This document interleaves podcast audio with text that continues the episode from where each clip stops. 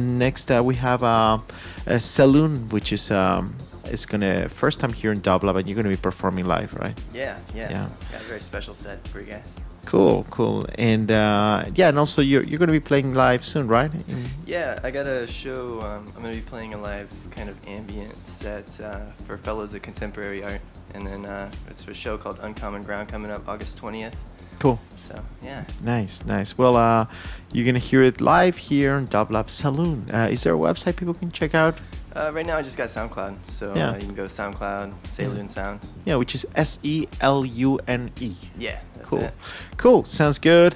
Stay tuned. Elevation Through Sound. Here, your host, Ale, uh, trying to get out of this uh, mental place where I spaced out. But uh, in the meantime, enjoy the music. Again, Sebastien, thank you so much, man. Thanks. Bye, guys. Yeah.